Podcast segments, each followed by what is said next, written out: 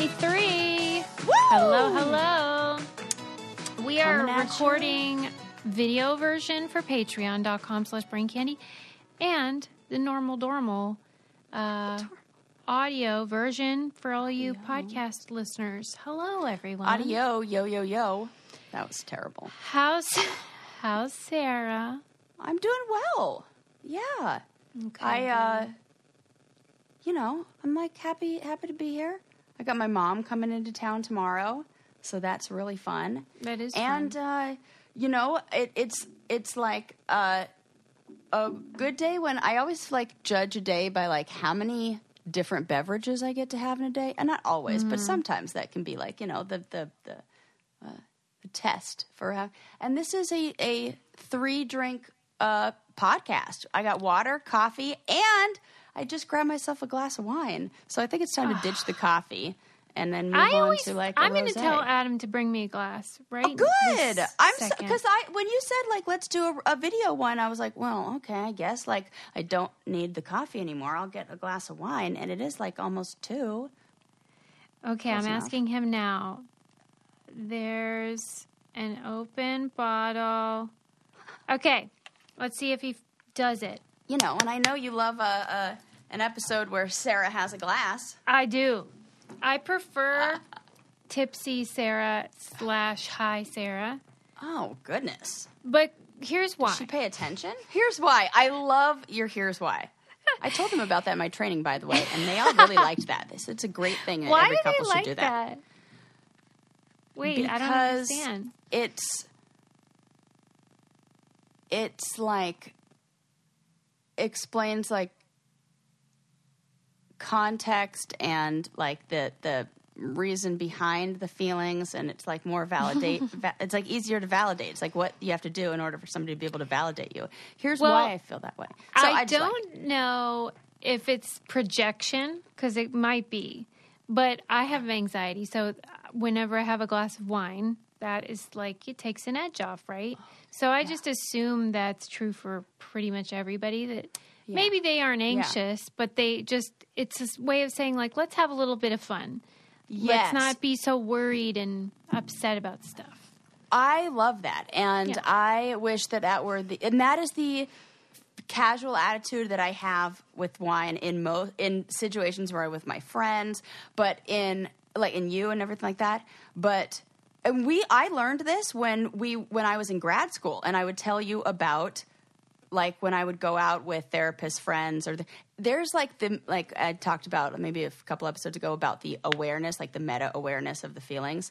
When I sometimes having a glass of wine can cause me more stress because it's like, what do I have to do today? What if a client calls me? What if I got to do? What if I this? So it takes. I can't really be present. It's only when I I there are When you only a couple days where I can like really shut it off, and then I'm like, let's It's go this time. you know let's Um, do this within reason and healthy boundaries. let's do this responsibly. responsibly Okay. First, So- I have to start with. Um, well, I have a question, Sarah. Mm-hmm. When you're looking at the video, because we're doing the video version, is it in sync? Like when I talk, does it match? now it is Okay, because earlier for I don't know one my it was not for just Okay. a second is it not on your end Yours is not. so like I keep looking away because I want to just like, hear the the words. oh oh yeah that's tricky that's tricky maybe there's something uh who knows yeah we'll see Okay. yeah I'm just well, waving to my nephew. He's driving out. Okay, so here's Maybe that'll story. be better if I like shouldn't even look at the video. Then you guys get. Then I'll like you know again probably gonna do something weird like you know pick my nose or Well, she did reveal she's not wearing a bra. So. Oh, I, you're right. Yeah, the, it We- we cuts might off get- right there, and it's you know, it's like, what- uh, like uh-huh. okay, so you see some nips, like, what But it's always like, well, it's like a will we t-shirt. get I'm wearing a to? t-shirt, baggy t-shirt. Who wears a bra with a baggy t-shirt these days? Nobody. Nobody really. Okay, it's time to commit. 2024 is the year for prioritizing yourself. Begin your new smile journey with Byte, and you could start seeing results in just two to three weeks. Just order your at home impression kit today for only $14.95 at Byte.com. Byte clear aligners are doctor directed and delivered to your door. Treatment costs thousands less than braces. Plus, they offer financing options, accept eligible insurance, and you can pay with your HSA FSA. Get 80% off your impression kit when you use code WONDERY at Byte.com. That's B-Y-T-E dot com. Start your confidence journey today with Byte. Uh, this is a story. My sister um, had somebody come to her house, you know, to give her an estimate on like a new garage floor. And um, whenever he left, he thought he was texting his boss, but he was texting her. oh, I love these. He called her a slut. Oh no, I don't love these. Oh no. Like what do you mean? Okay, okay. Where do we want to start? I am. I could not believe. oh, Lord help us. Yes. Listen, also, I've been watching a lot of Handmaid's Tale recently, Yeah. and uh, that show needs to be watched in small doses because now I'm like Thank raging you, against the patriarchy even more than normal. What? Give me Yes. ch- oh, cheers! By the way, cheers! Cheers. Hey, cheers! Thank you. Addie. Um, what on earth could have happened that could have given him enough information to deem her a slut? Well, I said to her, was he saying you were slutty or was he using it as a synonym for woman? Oh Like- my god! Like that? I Because you know say how it like sometimes as a joke, I'll be like, this hooker over here, but I don't Yeah, mean. but like you get to say that. well, and unless you are a male hooker, you do not get to say that. he uh, was using it as a synonym. So it was just sort of like the slut said, blah, blah, blah. Yeah. I I hate that. I don't I, I hate that I hate that more, I think. Oh my god. I don't what do you what do you hate more? Yeah, I know what you mean about hating it more because that's just how he oh wants to Oh God. see women. Like, That you not only not a have lost your label. Yes, correct. Not a, you're you're not only not a person. Like like you couldn't have a name, you couldn't have anything like that, but it's a derogatory a term that is so ew, ew, ew. This is probably the person who's like commenting on a lot of like people, like any girl Yeah. who's being body shamed online by some fucking. This is the, I found him. Well, that's the thing about it that made me kind of sad was that like this is how a lot of men talk about us when we're not around. It's the locker room talk thing Ew. that is accepted and unless you have a decent man in the room to say like we're not doing that. Oh my god. It just happens and so she wrote back and said fuck you asshole and he was defensive and like said she like had a problem because she, he, He's like, yeah, that is what a slut would say. classic slut Classic slut response. because he tried to pretend like God, it was um, I am. Did she get mad enough? yeah she I- was like- really mad Okay, good because I'm like, uh, I want. Uh, give me his number yeah well and give give my mom his number too. she Send the rice ladies after him. he claimed that it was like a voice to text um, Bull. yeah Fucking shit. Nah, then- no. so he did apologize he was like sorry about that or something and then she was still mad Why, and he goes you know this- you why have isn't a this problem going viral? i know Okay, say that. The last part. Is it, is, you have a problem? Tell me more. Tell. I'm just getting he very. he was up. just like you have a problem you can't accept an apology like he gaslit her can you believe because of course I'm- he did I'm. I'm. I'm. I am in my feelings as they. Been- what would you have done is what i want to know about this. Oh my god. Uh, I would. Well, please. I would be posting this all over online. I would be. I would be sending this to every single.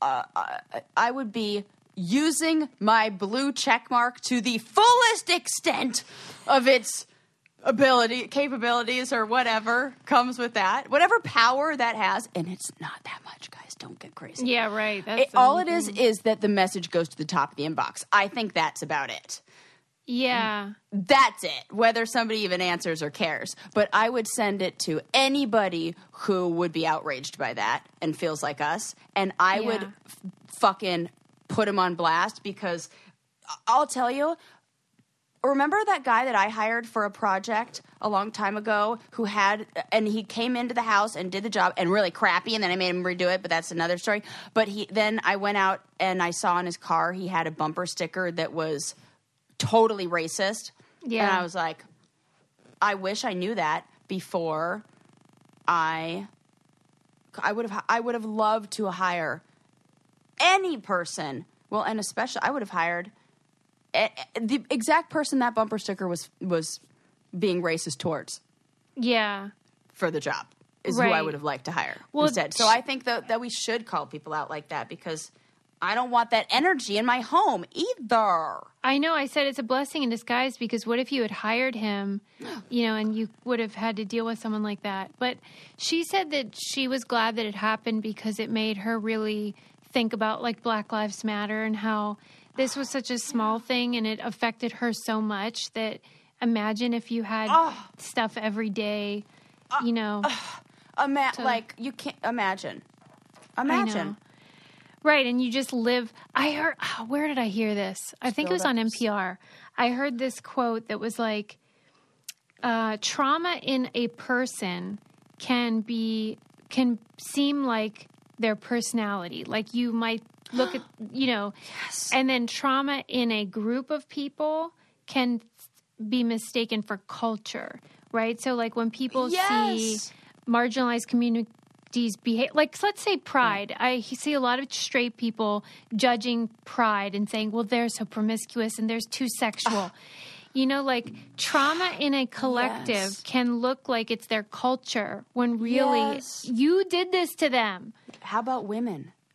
Mm-hmm. In a group, even like we, I saw something that was some, somebody saying like, um, women shouldn't use their bodies, and I maybe probably on The Handmaid's Tale because I'm watching a lot of that. Yeah, and then it was like mm, somebody said, well, men shouldn't be so tempted by them. Right. Right. And so, like, Susie's just been taking us to church. the church of we worship now at the Church of Susie. well, and by the way, I should say promiscuity, pride, or otherwise, you do you. I'm not Yes. saying that's a bad thing. I'm just saying that we often judge groups and individuals and then don't account for why they, what happened to them, right? Right. Right. That question, even what the, happened even to the them? desire to express yourself in a way that may look promiscuous is Mm-hmm. is a response to the oppression that they felt for not being able to express that it, every day in Well, you get one you- day. So it's like, has anybody seen any mom who gets one night out to go like? Oh my God, the- right? somebody watch her because she's definitely drinking too much and definitely going to end up on the bar and like keep an eye on that one. That is such a good point. that is it. That's what when you can't do it, and then it's like, oh my god, freedom! I get to do it. So yeah, when you got to repress all that forever, and then you get one day a parade, let let it all out. Be naked, do all that. I don't get. Fuck in the This street. I don't care. fascinating. That's probably going to end up a feel meme. like- I know it. There is so much to, to unpack, and obviously we don't have time for it all. But those are all, like that is food for thought. I'm going to think about this later. It's so good. I love it. Love it. But thanks to that guy for being a dickhead because we will learn from it and uh, whatevs. But Oh man, I knew you'd appreciate that story. I sure do. Let's begin with a discussion about up. how much we love shipping things right from our houses and our Pretty much everything Offices. from my house is like one of my favorite things. stamps. Do I have to go anywhere? No. Perfect. Yeah. I love it. it. is so awesome because you can ship any class of mail, any package to anywhere in the world just from your house Mm-hmm. because you just weigh it, slap on the label that you print out, put it in your mailbox, and your carrier picks it up. And the beauty is, not only does it save you time because you don't have to go there, but it saves you money too, Sarah. Oh yes. Tell them how, Suze. As a matter of fact, you can get up to 40% off post office rates and up to 66% off UPS shipping rates. Um, it's a fraction of the cost. It's amazing. It's a no brainer, saving you time and money. And uh, it's great for like if you're shipping out orders, let's say you're a small business owner, or if you just send a lot of packages to people you love. That you might be missing right now, it's so easy. Stop wasting time going to the post office. Go to stamps.com instead. There's no risk. And with promo code Brain Candy, you get a special offer that includes a four week trial plus free postage and a digital scale. No long term commitments or contracts. Just go to stamps.com, click on the microphone at the top of the homepage, and type in Brain Candy. That's stamps.com, promo code Brain Candy. Okay. Uh, Sarah said she saw this article as well. So we want to talk about a school who had picture day and then I guess they had reserved the right to Photoshop anything that was deemed somehow provocative. But really, what that amounts to is, um, you know, litigating like women's bodies and even the Yep. slightest shadow of a cleavage was, H- How about shoulders? oh, yes, Shoulders. yes. Oh, oh, oh, God! Those post- sexy shoulders. Oh, better cover up the the place where your back connects to your arm. Yeah. God forbid. What is it that the armpit crease looks too much like a fucking what butt crack vagina for you guys? Can't you like anything with the fold freaks you out? Sarah's mad. Turns you on? I can't. So I'll post this picture in the video version, and Sarah, I've sent it to you, so we can see ah. the original one on. Well, it's my left, and the left of the screen, I think, and um, then what they did to sort of make her more presentable. And it really, what is it? An inch of difference on her. It's one Torso? line. It's a line and a shadow. It's a line and a shadow of her so supposed dumb. cleavage, but Nothing. Okay. So before we started, you said you are not fired up yet Well, about it. I mean, like I am, but when I read, remember when we were talking about the yoga one, and you had that, and I had that initial reaction, is because I, I mean, I couldn't imagine a world where, like, yoga is seen as. Like the idea of a parent speaking out about this seems like fantasy to me. Seems like not even like a reality. I don't know. The yoga one just seemed closer, maybe because like I practice yoga and it seems like what? But like I don't I can't even describe why it did I didn't have like that first initial outrage in the same way because it just felt like something that I would imagine happens a lot in um, places where girls need to be more modest. Need to be? Like, not need to be, but like where that's like more part of like, if you grew up in an evangelical place, I would see this as happening frequently. This doesn't seem like a one off to me. Well, The yoga theme it- seemed like a one off to me because, like, I had Mormon friends growing up. I had people who were like, oh, you need to cover up, like that kind of. I saw that more. Well, when it, when I, I read it, I kept see anybody like resist yoga before, so that seemed more crazy yeah. to me. I, is I kept looking though to see like if it were a private school, which would be different because that's as you say pr- standard in a religious school or whatever. But this was a public school, and as the article pointed out, they also had a picture in the yearbook of the boys' swim team in speedos and oh bare oh my torsos. gosh! Yes. So okay. Yeah. You know what? I was the probably more outraged than censoring than- that. I was maybe equally outraged because that part did make me like, oh come on. You know what? Maybe okay. You know, I think what this is, what what the only thing that I can do like compare the two is that this was just more of the same. We're like treating women this way. It felt like, yeah, put it on the list. Yeah, and the right. when I like it's compare just another the two day. because like yeah because I was like man why was I so like I sent like everybody that email about the yoga thing and I'm like this is crazy right and like why didn't I have that same reaction of like this is crazy right to the women who are the young the girls who are being told that their bodies are not acceptable that their shoulders That's and, are and the sexualized. that shoulder thing that in sent? particular in the article where it said the rule was that your entire shoulder had to be covered. Where does my shoulder end? Pick a point. Where is that? Right. I Right. don't even know where that is. Right. Is that here Oh my god. or like? And the fact that cap it doesn't sleeve? for boys, but like, ex- tell me, like, it's like how I love how you're you always like to say, and here's why, and then explain that. I would, I need somebody to say, and here's why, and give me the explanation, and it needs to be good. well, it Tell me good why because the answer is shoulder that is not okay. this is a fascinating Ah. paradox again of the way we treat especially young female bodies it is the it's oxymoronic because we simultaneously sexualize young bodies but we also try to protect them and shield them and like we think they're so dangerous Oh my god. and that is what works me up. It's like our, just our bodies are seen as sinful, shameful, uh, powerful, dangerous. It's like fuck. These ladies are just trying to read a damn book and get an education. Right. For Thanks, Sarah.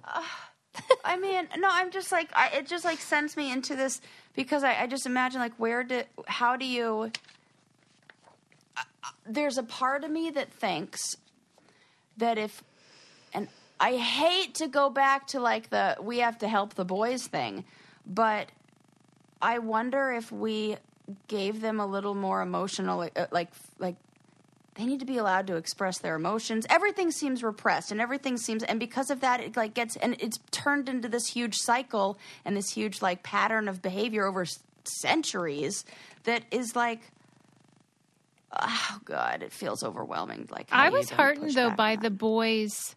The boys in the New York Times article were described as like they were fighting with the girls. They were Okay, putting on dresses See, and I do- wigs and that's it. That's Yeah. the that's that's okay. That is kind of summarizing like what I'm really struggling Yeah. to say is that when we give boys a little bit more freedom to explore and connect to their own femininity, Mm-hmm. they can have more of a respect for the femininity of women. Their peers, yes. Their peers.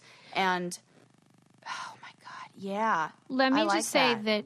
one way that you can empower your female body is with modern fertility. Yes, knowledge is power. Knowledge is power.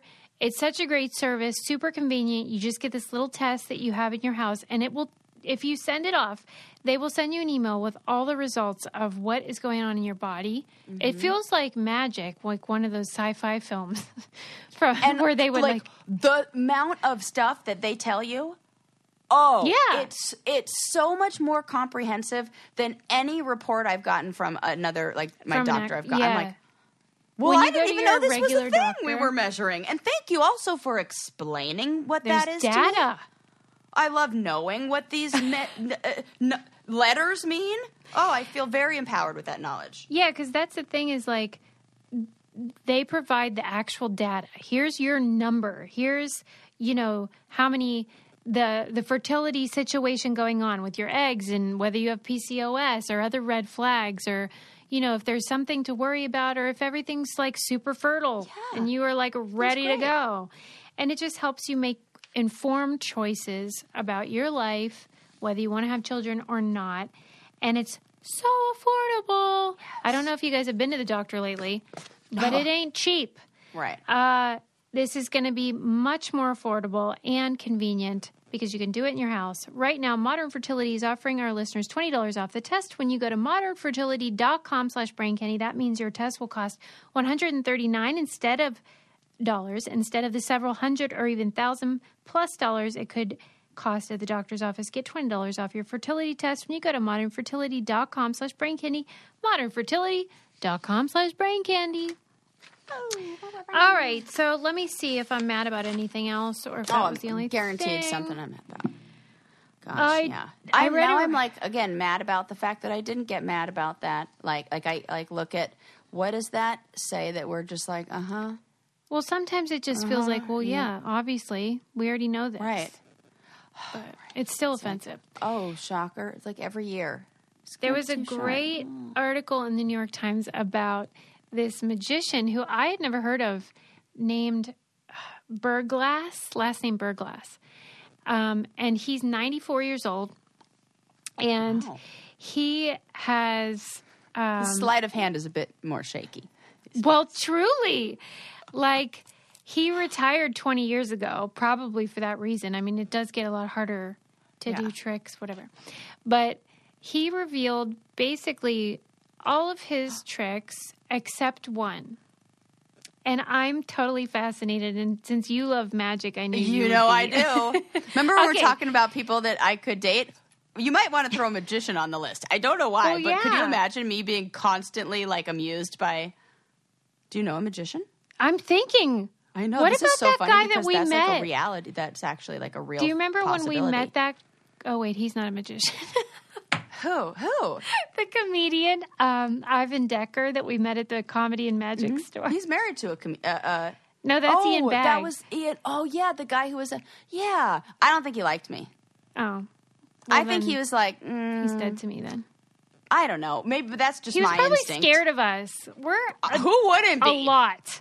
and we were both wearing heels that night and us coming in we already had like i come in bde and now you got me and susie and we're in heels oh, right, and I'm like the mom on the night out. It's this a whole is what i'm thing. saying right.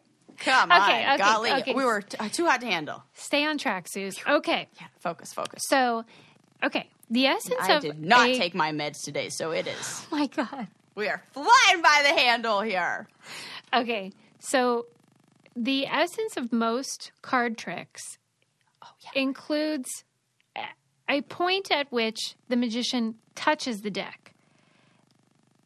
There is one card trick where this magician does not touch the, the deck at any time.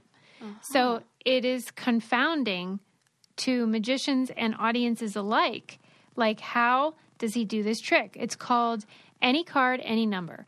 You say any card, and then you pick a number from 1 to 52, and then he, no, somebody else, I guess, because he doesn't touch the deck, uh, goes down the deck to that number that you said, and that card will be the card that you said. So if you say the 30, 35th, they'll flip that card, Oh. and that's the card you chose, like the seven of diamonds or whatever. yeah Okay. So everyone was like, I think they all assumed it had to be a stooge, which is somebody in the audience who is in Yeah, on the joke on and picks the number that the magician wants them to pick. Mm-hmm. But he's done the trick for other magicians one on one. Oh my god, I get goosebumps everywhere. I don't know why. Like, oh, I don't know why I love it so much. The the I love a mystery. You do. That's why you don't Google people. Yes. It's weird. Yeah. I love a mystery, but I don't mind a spoiler.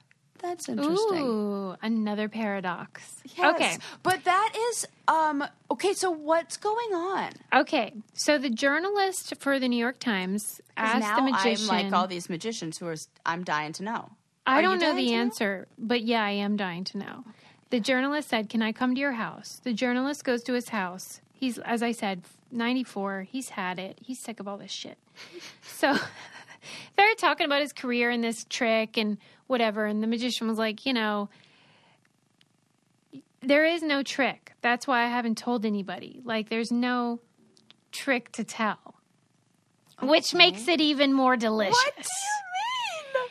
And the he's like, "Well, what what card would you choose, and what number would you choose?" And the journalist said, "I'd choose this card and this number." And he's and he paused, but then they moved on. That was the end. And then eventually, the journalist said, "Well, will you do the trick?" And the magician got furious, and he was like, "How dare you? How dare you? You do a trick for me. I'm not doing Dance, it for you." dance. Right. He's like, I have nothing to prove. I'm 94. Like, get Right. get off my back about it. You're such a good storyteller. I love it. I'm like hanging on the edge of my seat here. And then a few minutes later, the magician appeared to soften. And he was like, All right, over there in my desk, there's a few decks of cards. Get them out. Pick What whichever deck you want. A few deck of cards, f- and pick whichever deck. Pick whichever deck you want. And then uh, see if see if it worked. Yeah. And so the journalist counts down to the number he said, and it's one off. and the magician had said beforehand, I might be one or two off. And then he was. I get so- goosebumps. I do too. It's like Look, I'm there. if you're Oh, on Patreon, you can yes. see. And so, like, not only did he do it anyway, even though he was mad, but he kind of Yep. made it even more interesting. Because like And the- why? Journalist went to another magician and was like, What is the deal? Why was it one off? What's the scoop? And the guy's like, I don't know. He messes with heads, not with decks. So he was just trying to mess with you. What is your theory, Sarah? He is a witch. Do you think that when he got some- angry, something. He's he, there's something. like, do you think when he got angry that he really was like, okay, now I got to fix this. I got to make it happen somehow. And then he somehow got it. And then he pretended like, oh, I'm softening now. I'm, but really, he was just ready. I do kind of feel like he was ready. Like like I've seen The Prestige Yes, my favorite movie. to know I know, and that's why I always watch it. Anytime it like I'm like, what do I want to watch? I'm like, oh, I'll watch Prestige. It's Susie's favorite movie. so good. It's so good, and it's always like the final act. Like there's always one more. You know, it's not really over when it's. Oh my god, I get goosebumps again. Well, yeah, said, I like- think that he knew it the whole time. And and oh oh, come on. Let's let's really like break down a magician personality. You've been a magician your whole life. You are in your. You've retired in your seventies, whatever yeah. we we know that mag- like I would imagine magicians love to like spend a lot of time working on in order to to get to the point where you're that good you practice a lot and so one what if he's just been like practicing and kind of like waiting for the opportunity to have like his like one more act. And mm-hmm. it kind of was all a a Yeah. setup. And because it feels magician-y. The getting angry and that's not a normal like emotional reaction Yeah. maybe he would have to other things. Okay maybe that's like part of the i, I want to believe it is part of the act I think And so. he just knew. I I'm think everything with these people is intentional. yes It did say also in the um, article, like magicians lie to their audience all the time. I mean, that's how you, you do things, but they don't lie to each other. And so Uh-huh. he's denied having a stooge all this time. So I'm inclined to think it's not that. yeah but, i don't like- think it's that either It does feel like So he True doesn't magic. touch the deck, and he just says, "Guess a card, like pick a card, Mm-hmm. and then pick any number, like one through fifty-two, yeah. and the And number that, that, you card pick will be the number will in the be deck. that number." Yeah. Huh. And I think it's Oh, really look at this! Like th- th- this is like I'm sure what Like, conspiracy get to the theorists think. We're like, yes, that Sarah's like, I'm going to sit here and I'm going to like, hmm, Well, scratch what- my head for ten seconds as I record a podcast, and somehow I'm going to come up with We've the answer that journalists and magicians alike. One thing that years. feels like magic but isn't is how amazing Quip toothbrushes and Yes. toothpaste and mouthwash work in my mouth. Correct. That a clean mouth and happy teeth is magic. It really is. I don't know if you've tried the Quip uh, the Quip um, mouthwash yet, Sarah, but you No. got to. I keep having to order. I keep forgetting, but I. It's awesome because you know how disgusting the normal bottles of mouthwash are, and you have I to do. like store And them. they're huge. Yeah, they're ridiculous. These are I'm great because limited space here. the mouthwash is concentrated, so it comes in a small package, so it's better for the environment. And then you put it in this the dispenser that you can reuse, and it looks beautiful on your counter, just like the toothbrushes. It's not an eyesore. Right. It's like a Highly matching set now. Oh, I like. I like. It's a matching set. It's super cute, Try the but gum. also That's my fave. effective. Yes. And they send you the new brush head. The thing mounts to your mirror. It's a whole the whole scene of So oral. affordable. It's great. When I go to visit friends' houses, I love it. I go over and I see the Quip toothbrushes in there. All like everybody. Stop waiting, And you I'm guys. like, They're mhm, awesome. That's right. Everybody's on the Quip train. They finally made oral hygiene sexy. Um, if you go to getquip.com slash brain right now, you can get $5 off a mouthwash starter kit. And that's $5 off a mouthwash starter kit, which includes a refillable dispenser and a 90 dose supply of Quip's four times concentrated formula at getquip.com slash brain. That's G E T Q U I P dot com slash brain. Quip, the good habits company. Give it a try, you guys. Yes. Anyway, I do mm-hmm. love that it's like even stumping the magicians. And, you know, it's just fun. It's fun. I love it. We'll, we'll think I- about it though. the the one that will forever get me is the one that David Blaine did to Harrison Ford in his kitchen with the lemon. Do you know this? Yeah, I saw that. What Uh, is? and what do you think? What's your I theory? I mean, it must be something in how he's holding the lemon and cutting it. And like, but didn't he have somebody else open it, or he opened it? Yeah, every part of it you felt like, well, that eliminates that theory. Right. And like, I just, and most of the time I'm anti David Blaine because I'm like, uh, Yeah, he's kind of a d bag. yeah, and and but that one and Harrison Ford's reaction is just so good.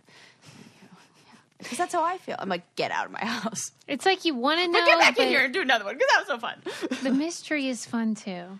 So- Gosh, okay, next up, I love magic. I'm going to talk about this magic. really cool art situation. I'm going to show you. situations. I sent you the picture. Okay, There's an artist who uses like um, used pallets, like wood pallets and stuff, to make these giant troll sculptures. Oh wow! Oh, I love it. I love it too. It feels like so. Um, it's like if being inside of a fairy tale. You know what? If if there were a troll, that's what it would look like. Yes. Like they're the sculptures are humongous and they're beautiful and you just think that's a troll I'd like to meet, like a friendly troll. Totally, and it also, oh, which I hope maybe if this was the artist's um, intention, Yes. that makes me feel more connected to nature, and it is Well, and that was- inspiring me to go outside. Yes, that was the intention. This artist Works, work, not law, not easily easy to pick up, effective. I can't wait to go outside. Like if if you're on the Patreon and you can see how beautiful it is, it's this gigantic troll in the middle of this pristine, gorgeous natural environment. And that was his intention. He did it all over the world. He put them in various places in forests and stuff. The downside, and I wonder what you would say is the solution to this. And it's like the the problem with a lot of things where for instance like during the pandemic when everyone started going camping. But then mm-hmm. there's a downside which is mm-hmm. trash and mm-hmm. the destruction of these beautiful special places. So it's like you want to encourage people to get out and experience nature but then everybody does and then every everybody wants a selfie with the troll and then there's just garbage and humans are so destructive. So like is there a solution to this problem? I think the I think the problem is we're in the transition phase. We're in a phase where a lot of things have to adjust. You know, we've we've talked personally and I think on the show about how like the future generations get it a little more and they care a lot. Like they care a lot. Yeah. So I think that the awareness that we're raising with these things, which is Yeah. the intention, is effective but not on the generation whose current like whose actions we're we're looking at right now. It's the ones who, in the same way that I have an uh, appreciation for art because my mom took me to museums, but I was definitely like, well, I don't want to go, uh, that stuff when I was little, and now I really respect like you know the art world and have like a love for it. And so i think that the it's it's already too like it would require our parents to have had like and that's why you know some of us have those feelings about nature because we were exposed to it and Mm-hmm. and taught to love it in that way and it's going to take a couple generations for that You know- to be the message hopefully it takes less time than that. I was even thinking about this kind of idea when I was watching old episodes of um, Chopped on Food Network. oh yeah okay Those are the type of shows you can just put on in the background. They're there. Totally. And then you can see like what year they were at the Mm-hmm. end. And I can't believe how often I see a panel of all white male judges, or even like the whole episode is just all white men. And I'm so thankful that I'm aware of it because even five years ago, I oh wouldn't my have gosh, such a good point. Yes. And so, aware. You know, I used to think, what's the point of awareness? All these awareness campaigns. It actually does work. Yep. Because when you go back and watch the other stuff, you see it through a different lens. Yeah. With the new awareness. Yeah, and I think that's So the same for true, environmentalism. Suze. Yeah. I, it, it's, this- I mean, so many. Yeah. Totally right. So- so that's what I think. I think we have to trust the process, and that doesn't mean we stop doing those things. Yeah. And we have to Educate Um, people.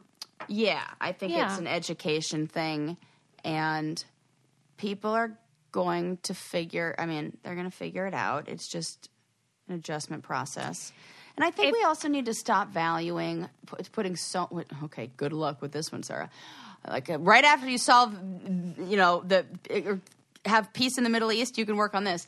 Um, like we need to stop valuing. Uh, uh, like taking a picture with something more than the experience of it itself. This is goes back to my mindfulness uh you know like whole rant I went on last episode of like we got to be in the moment because if we're not we're just thinking how is this going to look later? No, that's not empty. That's not doing any of the work that these things are supposed to do. Ah.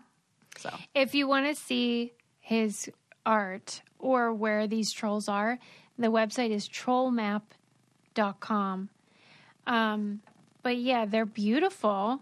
I hope he keeps doing them, but I guess are The they in the. US? I think some of them, but not all of them. Um, but It I would feels love like to a see one. Norwegian thing to me. right? They It love trolls out there. They So, love anything whimsical. Yeah. And they fully believe in them. Like, don't tell somebody from Norway that there aren't fairies and trolls. They will be like, here's my evidence. No way. For sure. I mean, that's been my experience, unless, like, they're all in on a joke. ab- Is uh, it like, kind of about- like us with ghosts? Do you think? I think it's even more embedded in the culture and, like, the, the, like, you know, I, yeah, I think it's even more than that. That's real cute. because it's like everybody and like that's yeah it's like a thing we're gonna need some norwegian people to Wait. confirm this Yes. weigh in i'll call my friend heather shout out to heather That's not just the sound of that first sip of Morning Joe. It's the sound of someone shopping for a car on Carvana from the comfort of home. That's a good blend. It's time to take it easy, like answering some easy questions to get pre qualified for a car in minutes. Talk about starting the morning right. Just like customizing your terms so your car fits your budget. Mm, mm, mm. Visit Carvana.com or download the app to experience car shopping the way it should be convenient, comfortable. Ah. Um. Okay. Mm, the last thing I will say is, um, I did see a great documentary called "The Last Days." It's from 1998. I liked that um, Netflix suggested it to me, and just I forget the way they worded it, but it was sort of like hid, I think it was called "Hidden Gems." oh yeah which I like I guess means like an older documentary that you might not have seen yet. it's called the last days Yeah. and from 1998 that's old Yeah, it was it won an Oscar. It was a Steven Spielberg documentary about the Holocaust. oh goodness oh And, so, like, you know, listen. Well, yeah, and but here's the bonkers thing.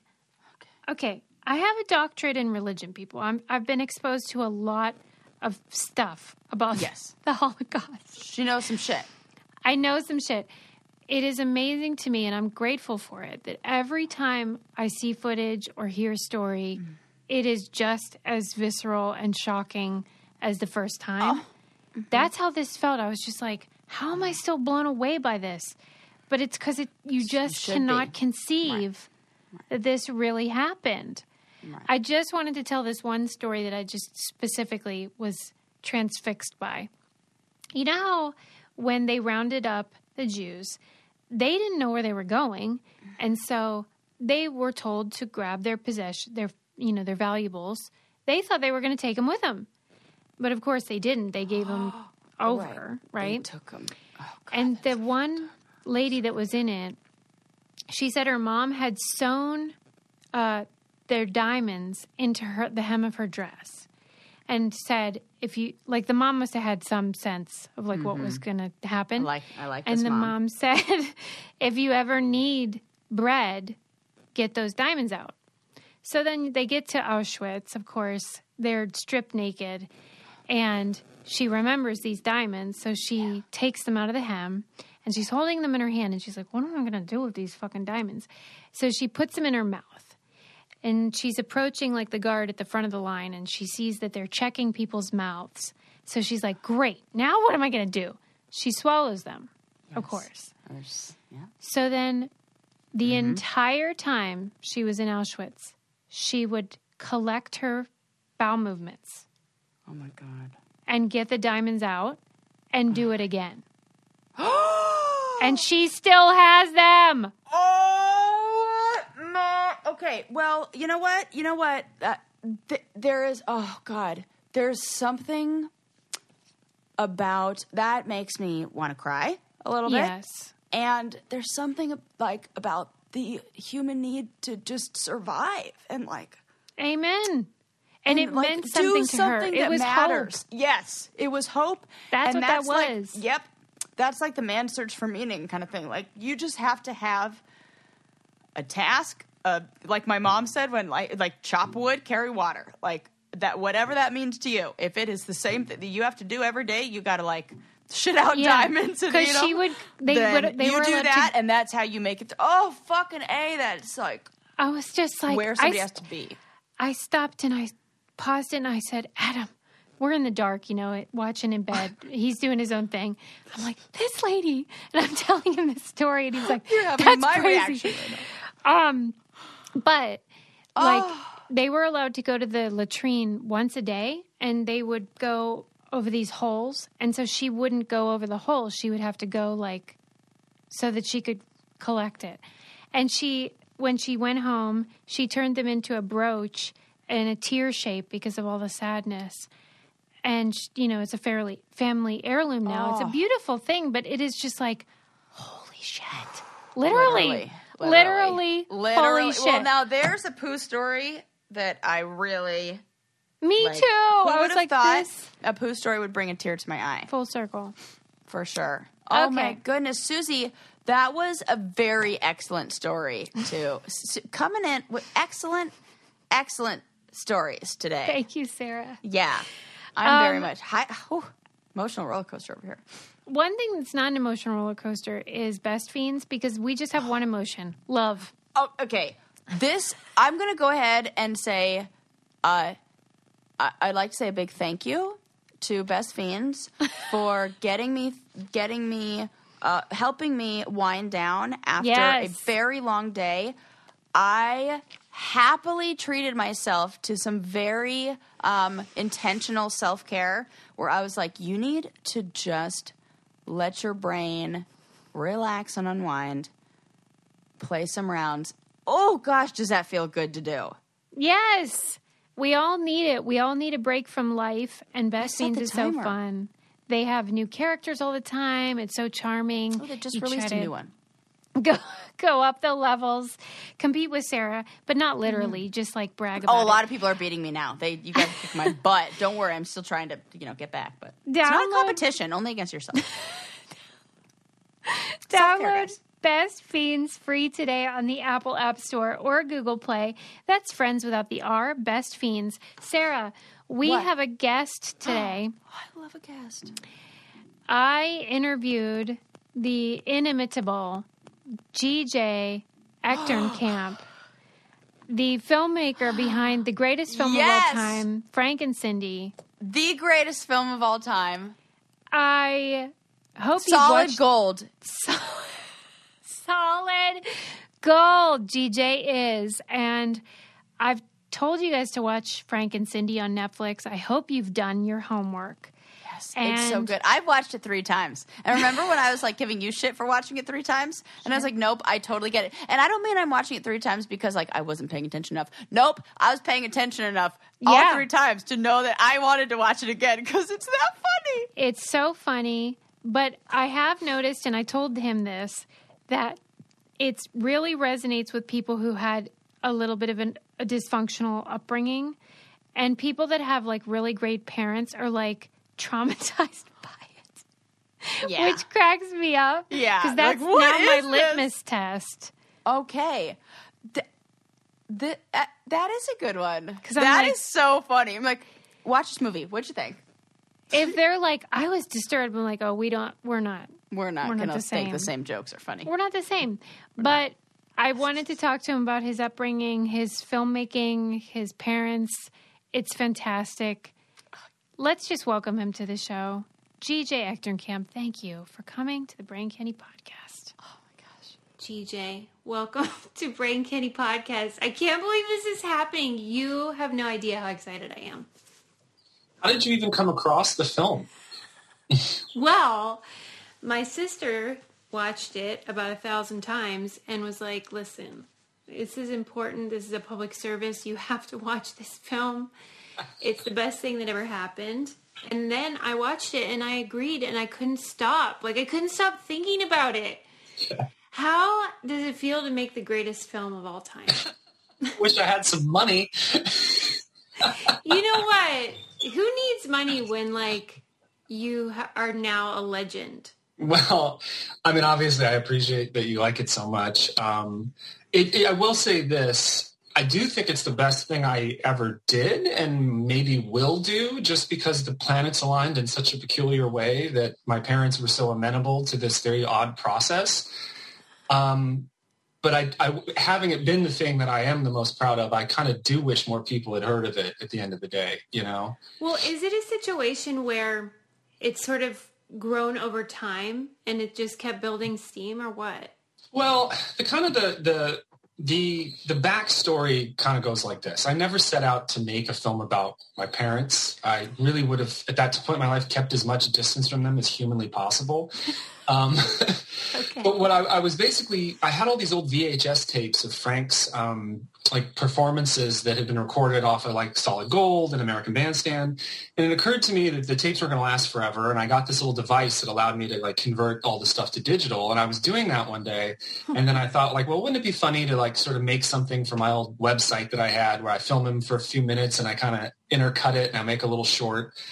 And so I made that, and then long story short, I was working some job with this fashion photographer guy from London, and he was like, "I'm getting into films now," and I had mentioned, you know, he was like, "What's your deal?" And I was like, "Well, I make little movies too," and he wanted to see it after I told him about it, and he was like, "We're going to produce this as a whole documentary, and I'm going to send you to uh, to London when this is over, and we're going to make this film. This is this is great." And so I shot over a year. I kind of like forced myself to do it because I was like, well, this could be a big opportunity for me. I mean, I never wanted to be one of those guys who was like, oh, my life is so interesting that I have to film it. You know, that wasn't really my take, but I was kind of motivated by this other guy. And then I wait, got, wait, wait. So, like, did you did you not think that it was interesting beforehand? It was just your normal, and you it hadn't occurred to you that this was just- remarkable. I thought it was kind of awful, really. Okay. I wasn't. I wasn't like this. This. I was like, well, it's maybe like awful in an interesting way, but I wouldn't necessarily think anyone else would find it particularly entertaining. Um, is, you know, because I just assume you, no one finds your own family as interesting or as you know as, as complicated and and you know entertaining as you might. I, I don't know. I just wouldn't think like, oh yeah, you want to watch these two people yell at each other all day. Like I.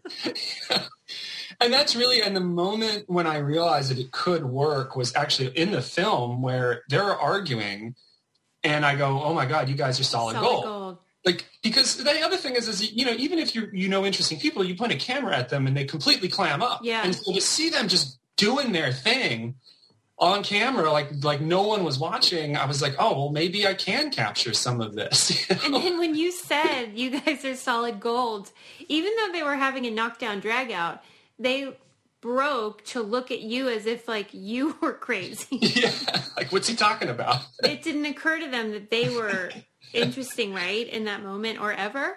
Yeah, I don't know. I mean, I think my mom always wanted her moment on camera, you know, and she performs a bit. And Frank kind of would sort of go back and forth with it, where he'd be like, "Oh yeah, I have stuff to say," or "Oh my God, who's going to watch this?" "Oh no, pay attention to me." "Oh no, this is weird. Why are we doing Yes, this?" Yes, there was some ambivalence. Yeah. Uh huh. And, ultimately, I went to London. The guy kind of like left me high and dry, and I it didn't really nothing came of it. And then I gave it to. I got this random email from This American Life's like mailing list saying they were making a television series and they were looking for ideas. And I was like, well, I have this like half completed documentary. Maybe you'd be interested in it.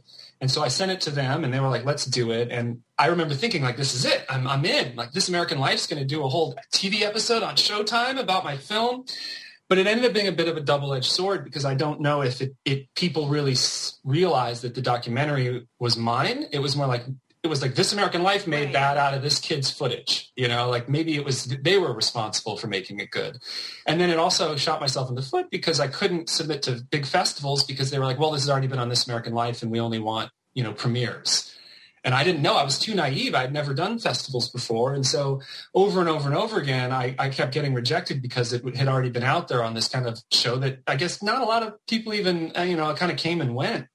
And so I kept thinking like, here's my big chance. Here's my big chance. And ultimately what happened is I got approached by a guy I know who wanted to make it into this remake. And I was like, well, as if I want to do this again. I absolutely do not want to do this again. I don't want anything to do with this ever again. Um, but I thought, well, if it gets people interested in the in the original, that's great. And so we did the remake, and I basically forced Netflix when they did the Netflix deal to take the remake. I was like, you can take the documentary for free. Just take it. Just please put it on Netflix. You are kidding me. yeah. So they so they basically put it on Netflix and and then it just sat there and for the past I don't know five years I just sort of be like I, I can feel that it goes in waves. So there'll be like a day every month where all these people will like tweet at me and be like, "Oh my God, your parents," and then I won't hear anything about it. And then another day, like five people will mention it, and I think it's like the ups and downs of the algorithm.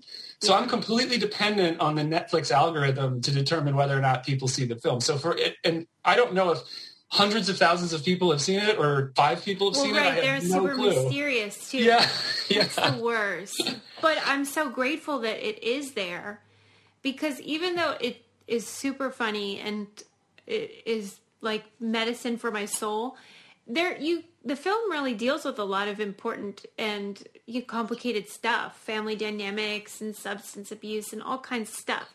Hi, doggy. Who's this? She's gonna bug me, so I gotta. This is Forest. Forest is a beauty. Yeah, she's a bombshell. Oh my gosh, so many blondes on camera right now. I have a type. don't steal yeah don't steal my thunder Forest.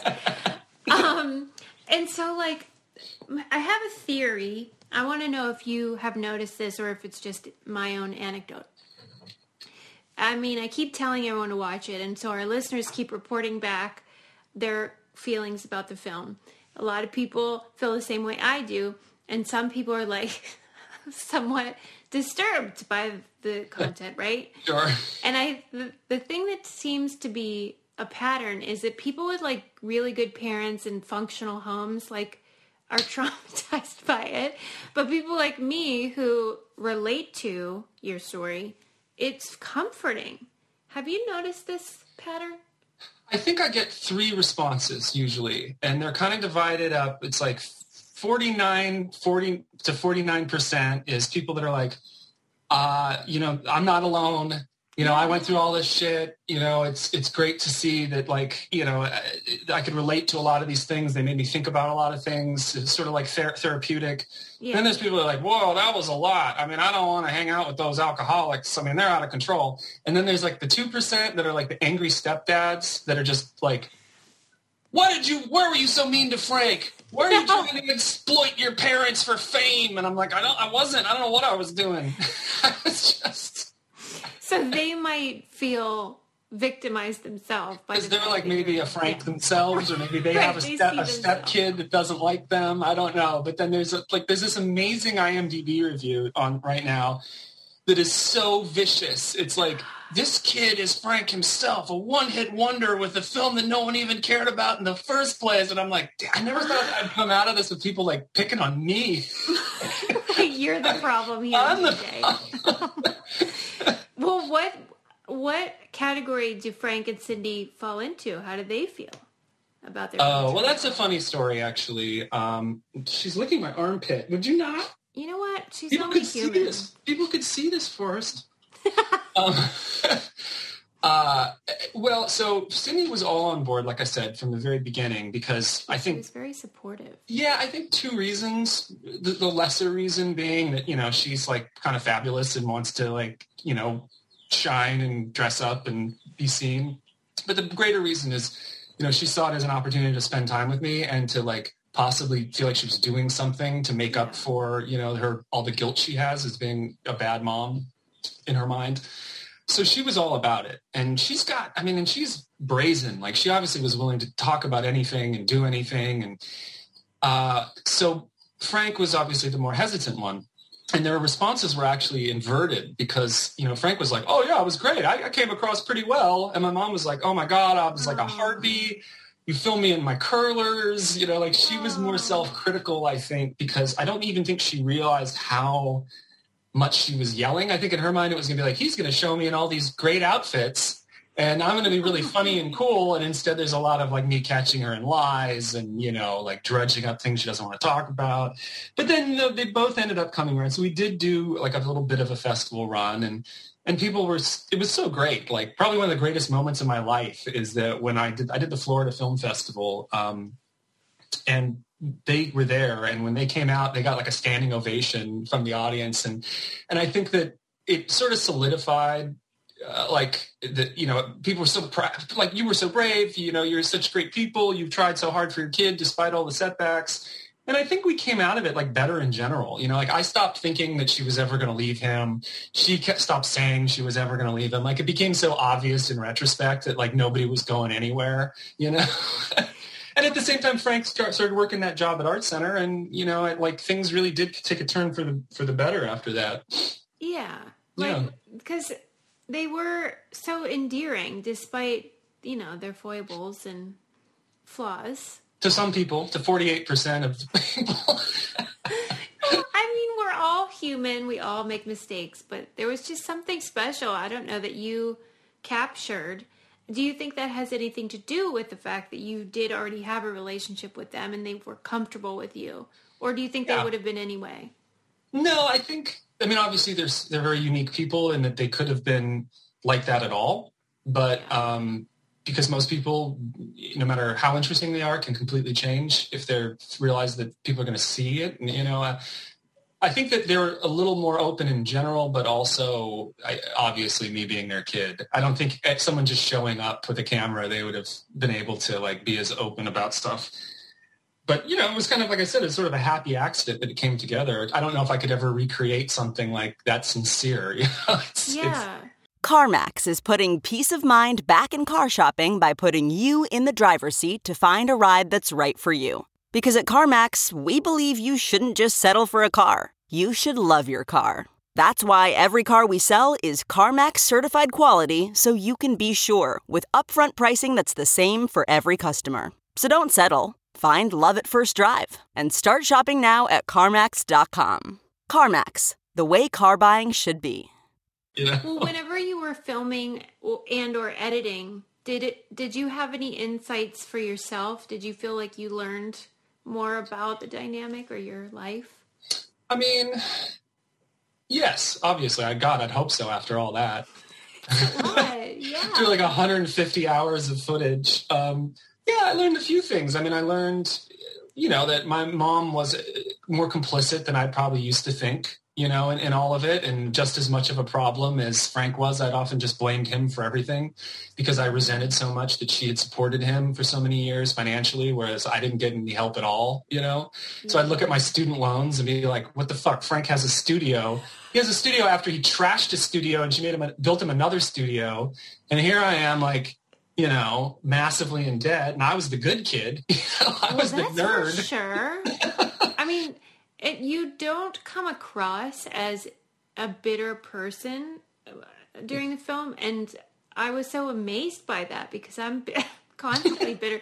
So, is that false? Is that a false impression? I'm not. No, I'm not. I wouldn't say I'm bitter. I mean, I think that the thing about Cindy, because I was always like Cindy. I was close to Cindy. Frank was in and out of. He was living in Florida. He was playing in bands. He wasn't a big part of my life until I was probably a teenager, because he was doing the club scene in Miami. You know, so my relationship with my mom was kind of the central one. And despite all of the problems that she had, she always made it very clear she like adored me Yeah. you know and i could do no wrong and even if i was neglected to a large degree or had to live with a bunch of different people or whatever it was not any lack of love there you know and i even said this on this american life i was like you know if i came to my mom one day i was like oh I, I might have killed somebody she'd be like all right we need a shovel we need a bag we need some gasoline you know i might have to take the fall i'll get some fingerprints on the body like just completely unconditional like Right. And I And think so- that that came across. Yeah, and I think people that I meet that seem to have more psychological issues than I do have like parents that just like were distant and not there and, and Yeah. like unsupportive or judgmental or you know like I I feel like they might have been fuck ups, but at least I definitely always felt there was no shortage of love, you know. And as much as I rejected Frank, he so desperately wanted to be my my dad, you know. I was like, never. How do, why do you think Frank never um, gets frazzled? Like, you know, Cindy could be saying like, "I'm gonna, I want to kill you," Yeah. or whatever. I think you should be killed. he's unaffected. How do you think that works? I mean, that's clearly his personality type. I don't know if I think that's like I don't know if it would have been ever been possible for them to have even had a relationship in the first place that if he hadn't have been that kind of person. So there's a bit of a natural selection there in partners. Right. But I mean, you get used to it. You know, when someone's like that big and operatic all the time, I mean, you just eventually learn not to take it too personally, you know? Yeah, and he's drunk a lot of the time too, so. That probably doesn't hurt. So true. I didn't think of that. Yeah. Okay, so that's just sort of the dynamic. And Oh, and other, and I was going to say other things that I learned. I mean, I definitely um, learned that I need to not let. I think I spend a lot of time trying to make Cindy feel like she, like I, I, I feel guilty about her guilt because she has so much guilt. I'm just like, let it go, let it go. So I'm constantly trying to make her feel like she has contributed.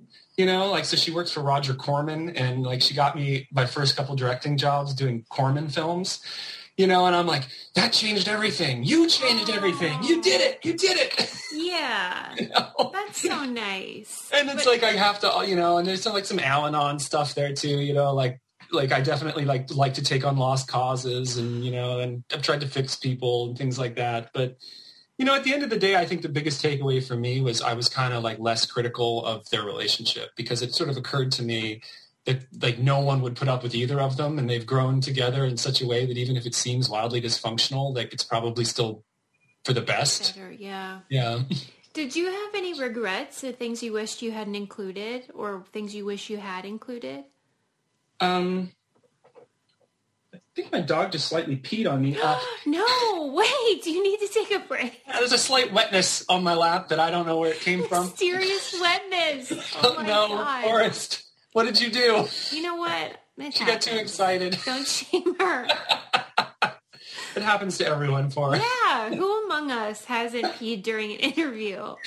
It's fine. Um, no, I wouldn't say there's anything I wish I ha- hadn't included. I mean, the the process that I did it was so rough. I mean, my biggest regret is that I didn't have time to sort of polish it. You know, because I had gone, I, I was in London. I was in a basement. This guy set me up in this basement and was like, "All right, go to it." And I was like, "Why did I have to come here to do this? I could have done this at home." Yeah. and I'm spending all this money. Like I'm still paying. He, he's not like subsidizing me, so I'm blowing through all this money on like a apartment and food and all this stuff. Oh my god. And I went through it and I just watched all the footage and I would put like a star or two stars or three stars or four stars. But the computer he, had one was so old that it had a tiny hard drive. So I couldn't digitize all the footage. I just picked all the five star stuff. And by the time I cut that five star stuff together, I had like a like a two hour assembly. And then it was just a matter of cutting it down and I never added like establishing shots or inserts. I never all the fonts were different.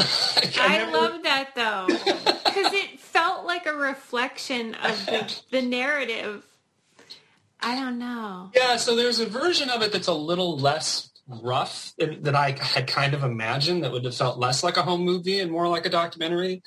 Um, but other than that, you know, I, I stand by it.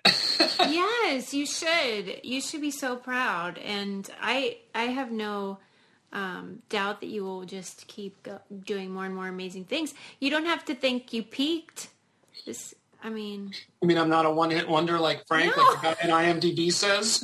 no, but even if you were, it'd be fine. Um, my sister wanted to know if you like the song "Whirly Girl." not really. No, I like. I do really like their song "My Ride." They have Okay. another song called "My Ride" It's that like is actually B-side? kind of a banger. Yeah, like genuinely, I mean, he seems talented. He is. He's he's an interesting guy. You know, he's Cuban immigrant. He never like went to school. Like he doesn't can't, can't spell. he never was formally trained, but he can literally play anything by ear. Like he can pick up an instrument, he can hear something, he can he can pick up a trumpet, just play it for the first time, be like, all right, I got this. You know, he's very technically proficient. It's just his taste is a little bit questionable. Is You know, like- Go ahead. I was just gonna say his obsession for the past like decade has been making Christmas music. So he's just constantly making these like Is he Christmas just a big songs. fan of the holiday? yeah, I guess. That's great. like I, I once I, I filled out a MySpace profile for him, and it, it was like favorite music, and his answer was Christmas. Stop it. That is the perfect answer. Come on. Yeah, that is okay. That's the perfect answer. Yeah, Um, is it a strange thing for you? I I assume people recognize Frank and Cindy. And have you been there when this happened, where people are like, "Oh my God, you're Frank and Cindy"? uh, no, I, I, What? yeah, I've ne- never seen that happen. Um, I mean, I know they go to like so. Like I live in South Pasadena. Um, so it's this really small town. It's got like the one Trader Joe's that everybody goes to, and it has like an old school video store, like the, called like Videotheque, and it's like the, one of the last video stores in town. And they have a copy there. So it's hard to, for me to imagine anyone who's rented that movie hasn't seen them at the post mm-hmm. office or at Trader Joe's or at the Vons. I mean, it's such a small little place. But maybe if you saw the documentary and you saw them, you'd be like, oh shit, that's those people. well, people in LA do try to like play it cool too.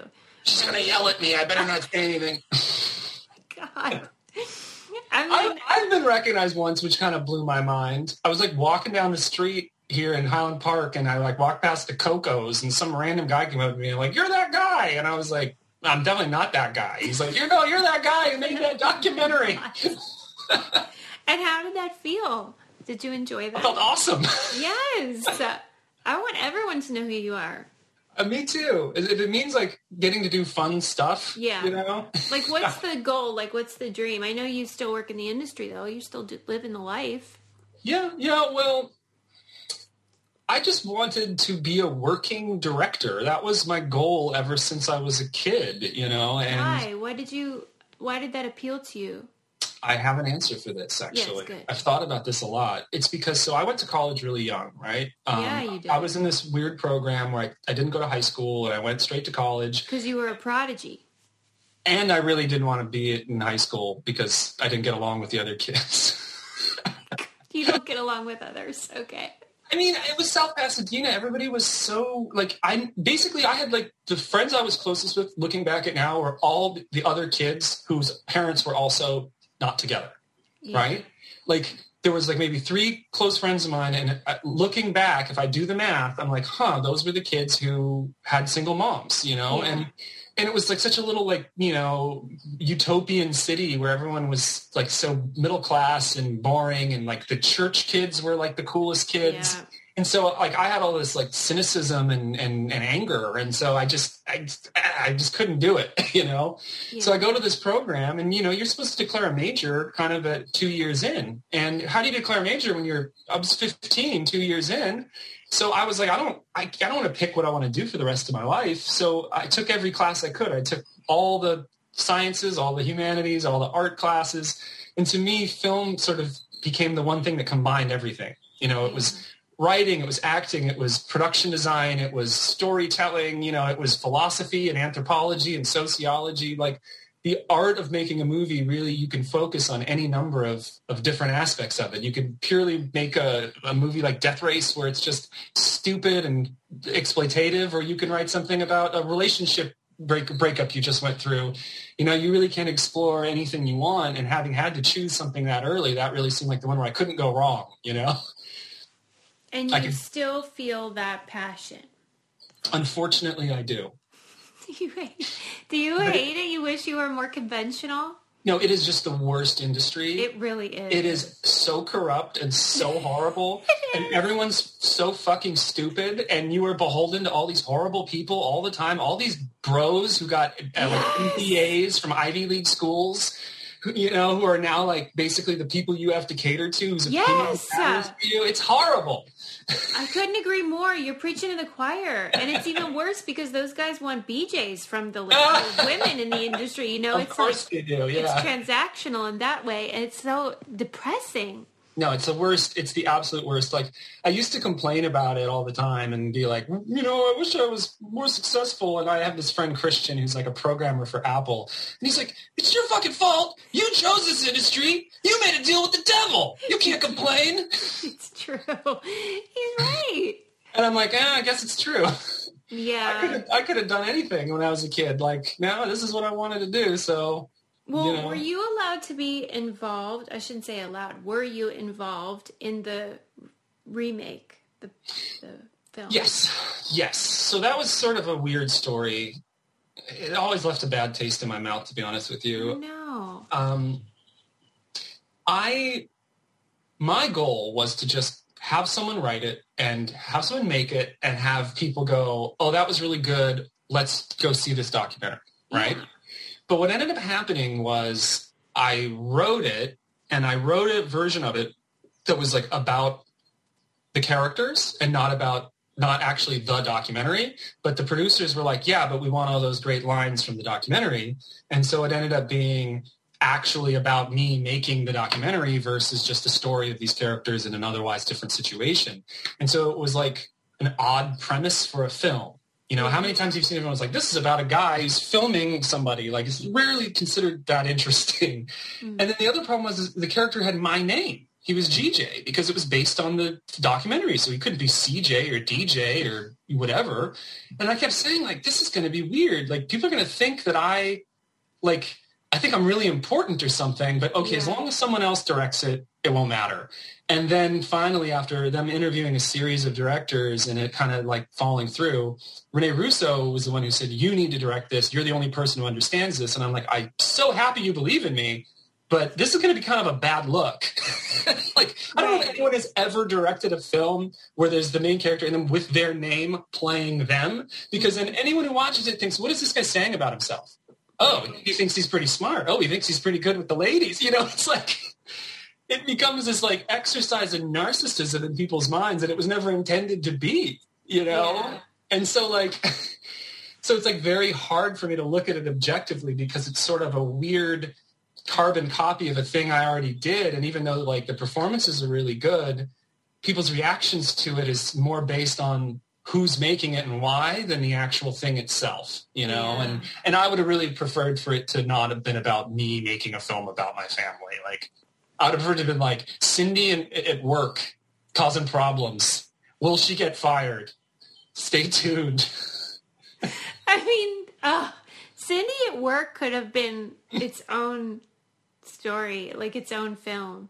Because just that part, I was like, I want to be there at her work every day and see- Drawing nasty pictures of her coworkers. Yeah, she's so impassioned too. Like she she gets really worked up about people and and I'm sure I get it because I'm sure it's an unpleasant life sometimes. Yeah, yeah. I mean, I think the best version of that would have been just centered around her, her trying to keep her family afloat with this alcoholic layabout husband who she's trying to get uh, like a job for, you know, her trying to reconnect with her kid who wants absolutely nothing to do with them but is forced to live there because he graduated college and didn't know what to do with his life, you know. Like, so I think there would have been a story there really focusing on her attempt to kind of recover from her long addiction and to get her life on track but I couldn't. I don't think I could have even been qualified to write that myself. You know, it's not Yeah. a person. You know, so so it's just kind of a weird thing. I mean, I wouldn't say I'm not like grateful it happened, but it's just odd that that's that was kind of another point in my life where I was like, oh, this is going to be my big break. You know, I've got these big name actors, and then nothing really came. You know, like anything. It was just like, mm. yeah, like the the guy. It was just one guy who financed the money, and there wasn't really like a big plan. Like, oh, we're gonna um, do this huge ad campaign or market Rene Russo for an Oscar. It was like once it was done, everyone was like, okay, it's done. And then the festivals were like, well, we prefer the documentary. And I was like, well, you didn't show the documentary, so Yeah, give me a break. Right. so it just Yeah. like, yeah, so it just ended up on Netflix, just like everything else, you know, and whether or not people watch it or not, I have no idea. It's just there, kicking it, you know? You have a very strange life. Yeah, yeah. I mean, there's just no two ways about it. What makes a life a good one? Is it the adventure you have? Or the friends you find along the way? Maybe it's pursuing your passion while striving to protect, defend, and save what you believe in every single day. So, what makes a life a good one? In the Coast Guard, we think it's all of the above and more. But you'll have to find out for yourself. Visit gocoastguard.com to learn more. It's interesting because it's like I've, I've done so many things, but it never feels like they they always seem like one-offs. I've never quite been able to build so that it, it seems like it's a momentum where something leads to something, leads to something, leads to something. You know, Do you think that you'll just continue on this path?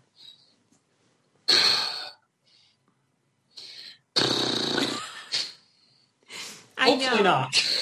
You, no, I mean like, will you ever be like, I've had it. I can't take this industry anymore. These people are bozos. I've tried to I've tried to wrap my brain around what that would look like, and unfortunately, all the skills that I have I know. are so specific to the industry. Yeah. I mean, at worst, I mean, if I was truly like, I'm done, I'd still be an editor, most likely, you know, Yeah. like, cause that's the skill that I actually can apply to things. Um, what am I going to do? Go back to school? Like, fuck that. Uh, no, I would say that my goal is not to do this as I'm doing it forever. I still have kind of these fantasies of something that I've been developing actually being enough of a mainstream hit that I do get to the point where I'm like comfortably working and getting offers and, and having something that resembles like more of a traditional career. yeah. Like right now, for example, there's a script that is um, at, being packaged uh, of mine that I wrote with a friend um, with Taran Killam uh, from SNL playing the lead. and like, it's a completely mainstream romantic comedy. It's got, it's like Groundhog's Day. It's got like a little time travel thing. It's the kind of thing that would like be number one on Netflix for a few weeks, you know? Yeah. I just need something that like is a little more done through the channels of the industry and not completely myself because everything I've done up until now has been totally on my own with very little help from anybody just hustling however I could or random things coming my way like Roger Corman calling me being like oh you want to remake Death Race 2050 and me being like fuck it sure let's go let's go to Peru I'm down I mean, are you in touch with that guy that left you high and dry in London? And like, I have I did reach out to him and yeah, kinda- what did you say? I, I reached out two years ago and I sort of got a dialogue going with him about like what he's been up to. And he mentioned that his former protege is directing commercials. And I was like, I'd love to direct commercials. So he called a bunch of commercial agencies that he's worked with. And every single one of them was like, great, we'll have lunch with you, but we don't want anybody else. And, Come you know, on. he tried. I give him credit for trying, you know. All right, I guess that's something. But I have a day. I have a day job too. I uh, Yeah. I do like post production supervision for like the startup app. So it's not like I'm I'm not bleeding money like I have been Yeah. at different times in my life. So it's not like I'm not. I, I just it would be nice to be successfully in successful in a more creative way. And I'm always trying. You know, only takes one thing really. Yes, and I have no doubt you're amazing. I have um, some questions that were submitted by our listeners. Um, let's see. Well, Daniel wants to know why did do you think your mom didn't ever leave Frank? You know, all those years she was supporting him and stuff. Um, what's the saying? Bad money after good? No, throwing good money after bad. it's like a slot machine that you can't walk away from. I think there was different phases. You know, I think in the beginning she really did think that he was incredibly talented and was going to be very successful and she was truly had faith in his ability to have a great career and kind of pull us all out of poverty. Uh, I think at some point it became more toxic where it was like, I'm, I can't give up now. I've already sunk so much into this, Right. you know? And I witnessed so many times where she would invest in some new dream of his, like building in that studio and things like that. Um, but I think at the end of the day, they have a bond that even transcends that. And even if she is frustrated with him, and even if he's a complete fuck up, and he's been more of a fuck up than you, in his life than you even see in the film, you know, like he was blowing her money on cocaine and having girlfriends, and you know, like he was pretty bad. But I think they their personalities are so well suited for each other. And my mom, like she she tried to date like rich successful guys, and they tried to c- control her, and she's not having that. Like she wants to control the narrative, and like he worships her. Like he doesn't do anything without her. Like he relies on her. For, like literally, if he's having a conflict at work, he'll call her. Like, what do I say? What do I do? So uh, to She's be like his life coach. yeah, so to be that revered and have that much power and to you know you, know it's like I, I just I think that it works for them even if it doesn't seem like it does it does you know Yes. Um, Matt wants to know how did you realize your upbringing and parents were bananas, especially when you grew up with it? Like, how, when did it occur to you, like, oh, this is unusual? yeah that's a good question I guess the truth of the matter is, is I did always sort of assume that behind the scenes people were dealing with crazy um, whether I, I just figured like your experience is probably everyone's experience. Like I definitely didn't think like, oh, this is special. I knew that when I was when my grandmother took me away, and I that was the worst. Like when I was like five years old, my grandmother took me, and I lived with different people for about three years, and I cried every night, and I, you know, I had I knew that that was rough. You know, I knew that that was maybe traumatic, and I felt like that sucked, but I didn't think any of it was particularly interesting. Right. you know um, i would say that by the time i was a teenager and the shit was really hitting the fan and like frank was doing the pills and then there was like the trashing the studio Right. i definitely was like this is extra bad for sure. But then i was always like yeah but i'm not being beaten. I'm not being like sexually assaulted you know? Like so it definitely seems like people have it worse than me i'm a white kid in a middle class neighborhood you know Yeah. I don't think it, it, like I said, I don't think it really occurred to me that it was like special in an interesting way until that solid gold moment that I talked about before, where I was like, wow, no, this is kind of uniquely bad in a way that is, is makes me laugh. Right. And that's what I like about it because and that's, and that's the, the, the thing. And that's why I put that dance video I did after Cindy crying is because it was like, I think the thing that kept us all sane is, is, is humor, you know, like Frank and Yes. Cindy have great senses of humor, like despite everything, you know? And I like that they, especially Cindy, can laugh at themselves. Oh Like, yeah. I think that that's crucial sometimes to Like when I catch her in the lie, she's like, "Well, it's not exactly like I told you." I'm like, "What's funny?" Well, and when you read that letter that she wrote, like you did a reading of Yeah. it, and she was just dying laughing at herself. I love that Yeah, no. because sometimes you gotta. that's one of my favorite scenes, and I feel like it's one nobody talks about because in that moment, I felt like I could truly feel like our bond. Yes, We were both cracking up about her like serious the earnestness. The earnestness. that she sat down and took out a piece of paper and was like, "It is time to move on." Reinvented and reconstructed if necessary. Don't you feel like we would all be a bit better if we could do that? If we could just fucking laugh at our nonsense No, no, you have to. I mean, self-awareness is a trait that you would find surprisingly lacking in most people. Yeah, maybe Cindy's my life coach too. um, okay, let me see. Oh, did Frank ever fully come around to having his life taped? I hope he did. I hope he did by the 2015 film. I guess he did, right? He made peace with it. Well, he definitely wanted it to be over with.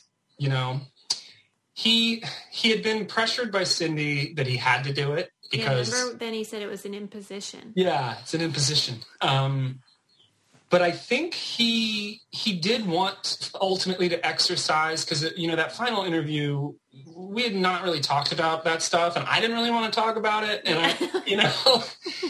but I think he wanted to finally kind of set the record straight to me, and that was like maybe the only way we were ever going to do it. So yeah, you know, he he was okay with it.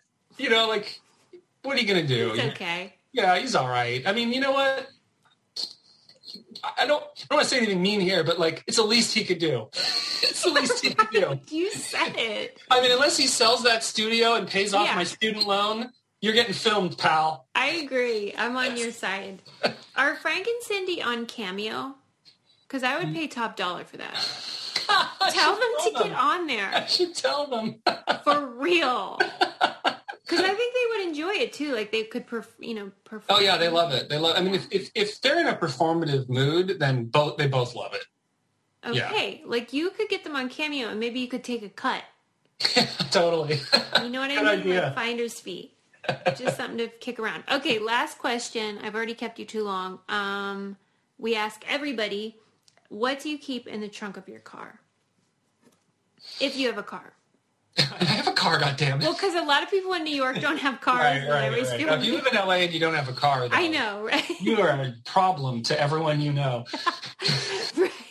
Um, I can tell you exactly what I keep in the trunk of Yeah, my what's car. in there? Something so my for Forrest? my wife Uh-huh. is like, uh, I would say like a, a baby hoarder, like a, a mini hoarder. She's constantly Oh, collecting. I no, she hoards babies. no, no. She's like a, Okay. like a mild mild hoarder, and she's all and she loves um, shopping at Goodwill and uh, and reselling clothes. Yeah. And and so she's got the entire car is full of bags and bags of clothes that she's like earmarked for either Yes. Crossroads, eBay, or garage sale. Yes. That's what I she love had. that. Yeah, and it's just clothes everywhere. Like there's a room over here that's just full of clothes, and I'm like, "What are you doing with this shit?" She's like, "I'm gonna have a garage sale. I'm gonna have a garage sale." And does she ever? She does. She does. Okay, yeah. Yeah. Yeah. Does but yeah, your just- wife enjoy your film and your family? yes, it's probably the only thing I've ever done that she unequivocally likes. Oh. wow. Okay. No, I like it. She's a very harsh critic, and I like it because I trust her. Like I Yeah. know that if she likes something, she's It's not just bullshitting me. And I've definitely been with people like the Frank to my Cindy, who kind of who are the kind of people that just like you know sort of adore the person they're with unilaterally, where like they can do no wrong, and I don't like that. Okay. I like I like to have someone who's like The real deal. cool. Yeah, for sure. So Mhm. so she loves Frank and Cindy. Um, she's harsher on my other films for sure, and I am too. You know, like I, I never really had a chance to kind of like, like the movies I made with Roger Corman are Roger Corman movies for God's sakes. Like you know, it's like make an action film, a racing action film in the future for 200k. Like it's not, you can't do that and knock it out of the park. like it's not possible. Yeah. So- some limitations there. Yeah, but that's why I'm excited about this new project because it's like if it actually were to happen, I would feel like it'd be the first time in my life where I wouldn't be held back, where I'd actually have the resources to do it. And I'm literally supposed to find out today. And it's crazy. It's like, yeah, I know, it's too much. Let me look at my That's so phone. exciting. Yeah, look real quick. What if you find Got out? nothing. I got nothing. Okay, okay, okay, okay. I'm going to cross my fingers. That is so exciting.